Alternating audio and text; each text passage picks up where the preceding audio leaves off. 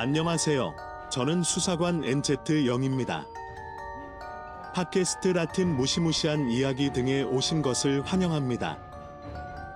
듣기 전에 설명에 있는 경고 공지를 꼭 읽어보세요. 처음 듣는 분이라면 일시 정지하고 읽고 계속해서 유튜브에서 팔로우 하시기 바랍니다. 익명의 가명으로 공유됩니다. 7. 방법 호아킨 할아버지는 염분과 습기로 인해 움푹 패인 낡은 쉐보레 트럭을 갖고 계셨지만 엔진은 좋았습니다. 그 안에 그들은 도구와 일상적인 장작을 운반했습니다.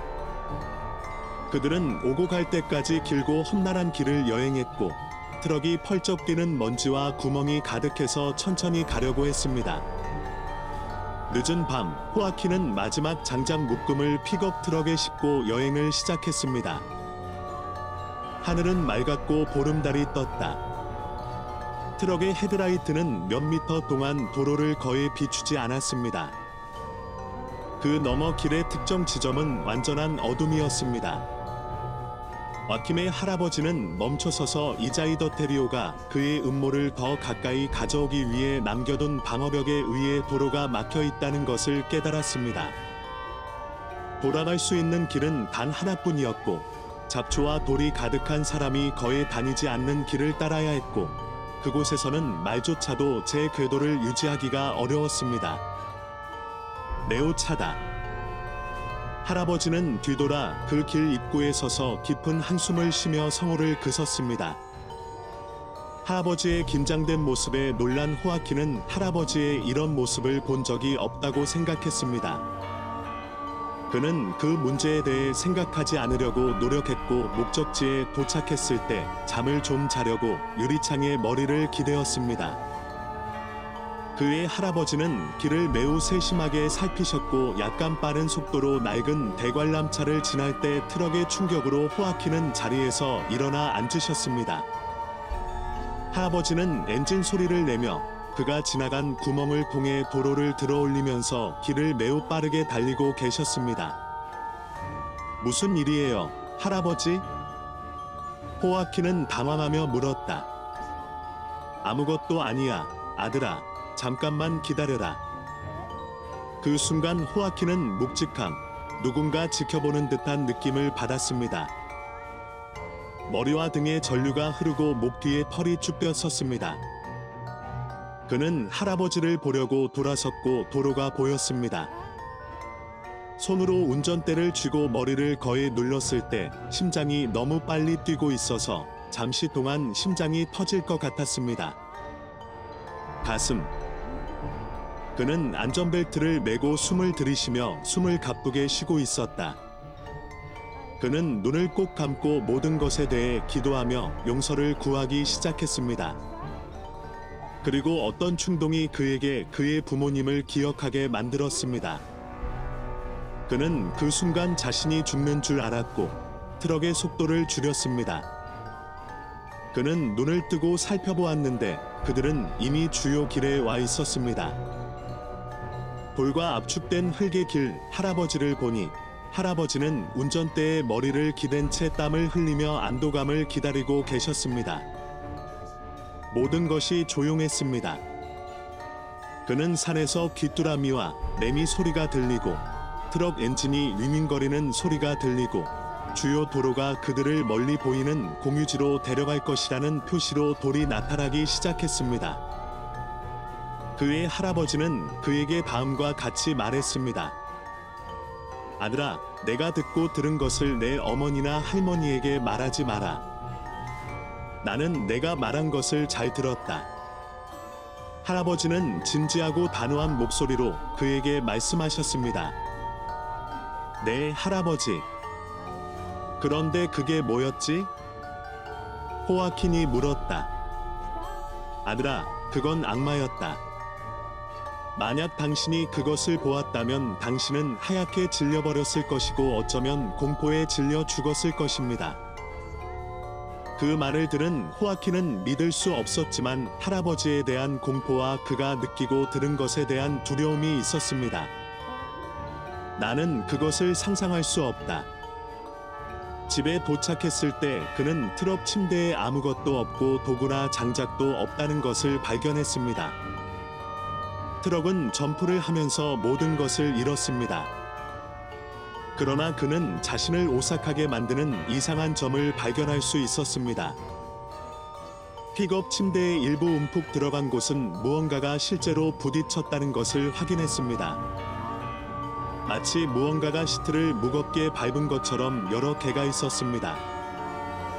그날 밤 호아키는 잠을 이룰 수가 없었습니다. 창밖에 서서 할아버지는 조용히 기도하셨다. 그러다가 그는 얼마 전 만났던 염전 농부를 떠올렸습니다. 그 남자의 이름은 펠리페였습니다. 그가 그것을 보았을 때 그는 약 20세였습니다. 그의 머리카락은 완전히 백발이었고 얼굴에는 긁힌 자국이 있었습니다. 그때 그는 청년과의 경험을 표현했습니다. 사람들은 그곳에 악마가 나타났다고 말했습니다. 십지에서의 하룻밤. 그러나 그것은 또 다른 이야기입니다. 그 소년 8. 아러셀리 에스커베이도가 전한 실제 사건을 바탕으로 에드와드 리넌이 각본을 쓰고 각색했습니다. 이상한 일들이 나에게 일어나기 시작했을 때 나는 여섯 살쯤 되었던 것으로 기억합니다. 나는 현재 서른 살이고 최근 초자연적 현상에 대한 나의 생각을 바꿔 놓을 사건을 경험한 것 같습니다. 그 당시 나는 타마울리파스 레이노사에서 내가 살던 집에서 살았다. 부모님이 살았던 땅에 지어졌습니다. 종종 초자연적 현상에 가까운 이상하고 희귀한 사건이 항상 존재했습니다. 나의 할아버지는 관례대로 30년 전에 그 땅을 샀고 그곳은 침략받은 땅이었기 때문에 아무런 서비스도 제공되지 않았기 때문에 사람들은 땅을 파서 물을 찾고 집 밖에 화장실을 두곤 했는데 그 화장실은 주로 나무나 나무로 만들어졌습니다. 저렴한 건축 자재, 할머니는 할아버지가 흙을 파다가 변기의 개수를 세다가 깡통이나 깨진 항아리 같은 묻혀있는 물건을 찾기 시작했다고 말씀하셨습니다. 그들은 모두 그것을 청소하기 시작했고 그 용기의 내용물을 검토하기 시작했을 때 대부분의 캔 안에 태아의 잔해와 작은 해골이 있다는 것을 발견하고 섬뜩한 놀라움을 느꼈습니다. 일부는 여전히 완벽한 상태였습니다. 이것은 조부모를 당황하게 했고 그들은 발견한 것을 즉시 묻었습니다. 얼마 후 그들은 이전 토지 소유자와 함께 유보 조사를 실시했습니다. 그들은 할머니가 조산사였고 황새를 쫓아내곤 했다고 말했지만 할머니가 그들의 유해를 땅에 묻었다고는 상상도 하지 못했습니다. 더 이상 질문하지 않으면 모든 것이 잊혀졌습니다. 그리고 얼마 후 할아버지는 어머니에게 땅의 일부를 달라고 하셨습니다. 그녀는 막 결혼했기 때문에 건축을 하고 싶었습니다. 동시에 나와 내 자매들이 태어났다. 기억할 수 있기 때문에 나는 항상 불안과 두려움을 경험해 왔습니다. 이상한 이유로 집에 혼자 있는 것을 좋아하지 않았습니다. 항상 감시당하는 것 같은 느낌이 들어서 걱정이 되고 마음이 아팠기 때문입니다. 시간이 지나면서 그들은 그 땅에 살게 되었습니다. 내 삼촌 중 한 명은 우리 집 앞에 건물을 짓고 자녀를 두었던 아버지의 형이었는데 우리는 형제로 함께 자랐습니다. 어느 날 어머니가 우리 집에 그림을 그리려고 할 때 그림을 돕기 위해 모든 소녀들을 모아서 우리가 그림을 그리려고 하는 첫날 웃으면서 낡은 녹음기에 음악을 들으며 어머니는 준비하셨다. 반나절 만의 식사. 어느 순간 그는 우리에게 가게에 가서 물건을 사고 사촌들에게 일을 맡기라고 소리칩니다. 나는 어머니의 필요를 충족시키려고 노력합니다. 가게에 갔다가 돌아오는데 얼마나 오랜 시간이 걸렸는지는 모르겠지만 집에 오니 어머니가 거기 계시고 이모와 격하게 논쟁을 벌이고 계셨다. 내 사촌들에게 무슨 일이 일어났습니다. 저는 그다지 중요하게 생각하지 않아서 집 안으로 들어가 침실로 가서 그림을 계속 그렸습니다. 나는 그 방 안으로 한 발짝도 들어가지 않았는데 그 분위기가 너무 부정적이고 혼란스러워서 눈이 뜨거워지기 시작했습니다. 그리고 숨이 가빠지는 점도 알고 있습니다.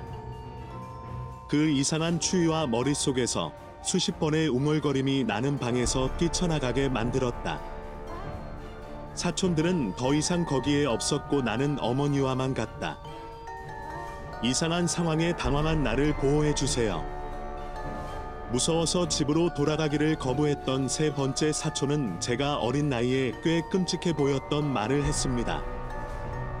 내가 방에 그림을 그리는 동안 그들 중 한 명이 갈증을 해소하기 위해 레모네이드 한 잔을 마시러 갔습니다. 그곳에서 그는 문이 열리는 틀에서 어린 아이가 나와 밖을 내다보고 있는 것을 보았습니다. 그 중 한 아이는 믿을 수 없다는 표정으로 주에 깊게 바라보고 있었습니다. 내 사촌이 그를 보자마자 그 어린 소녀는 복도, 즉 그들에게서 달려갔습니다. 그 사람은 내 또래 소년이었는데 더럽고 낡은 셔츠를 입은 채 속옷도 입지 않았고 발과 꼬리도 더러워져 있었습니다. 그들은 내 동생인 줄 알고 그를 찾으러 가면서 대머리야, 대머리야, 이리 오라고 소리쳤지만 그들은 그 소년이 복도 끝 커튼이 쳐져 있는 화장실 쪽으로 달려가는 것만을 보았다. 약간의 초조함과 조심성을 가지고 문을 열었습니다. 그들은 몰래 가서 펠론에게 중얼거렸다. 화장실 커튼을 닫았을 때 놀라움과 긴장감이 뒤섞인 감정을 느꼈고 그 안에 아이가 없다는 사실을 깨닫고는 자신의 집인 동생을 찾기 위해 집을 뛰쳐나갔을 때 더욱 그러했다. 그는 자신이 거기 있고 이 모든 것이 농담이었기를 바랐지만 집에 아무도 없다는 것을 알았을 때 그들의 마음은 공포에 사로잡혔습니다. 알고 보니 그의 어머니와 대머리인 그의 형제가 집을 나간 것이었습니다. 아주 오래전 집 일찍 사고가 났고 그들은 이모와 사촌이 집에서 막 도착하는 모습을 보았습니다. 그는 옷을 입고 테니스 신발을 신었습니다. 아무것도 이해되지 않았습니다. 진 씨는 그녀가 그들에게 자신을 소개하고 그들이 내 이모가 되는 것을 두려워하게 만들었다는 것입니다. 나는 그들이 보고 느낀 것을 그녀에게 말할 것입니다. 그 순간 이모는 어머니에게 우리 집 상황에 대해 불평하러 갔는데 어머니는 상황을 이해하고 비슷한 일이 다시는 일어나지 않기를 바랐습니다. 내 사촌들은 우리 집에 돌아오지 않았고 그동안 나는 그 유령이 다시 나에게 나타날까 봐 두려워하며 살았습니다. 아러셀리 에스커베이도가 전한 실제 사건을 기반으로 한 소년이며 이 짧은 공포 이야기를 제공한 에다워도 리넌이 각본을 쓰고 각색했습니다. 많은 사람들은 아이들의 유령이 단순한 아이들이 아니라 실제로 그 순진한 모습 뒤에 더 많은 것이 있다고 믿습니다.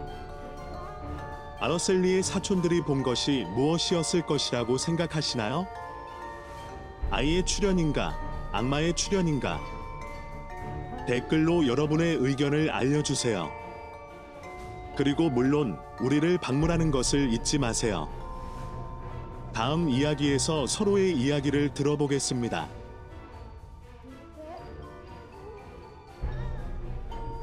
우리를 팔로우하고 유튜브에서 구독하고 공유하면 이 프로젝트를 계속하고 의견을 제시하는 데 도움이 됩니다. 설명에서 공유하고 싶은 이야기를 보낼 수 있는 이메일을 찾을 수 있습니다. 귀하의 선호에 감사드립니다. 다음 에피소드까지 나티너 섬뜩한 이야기 등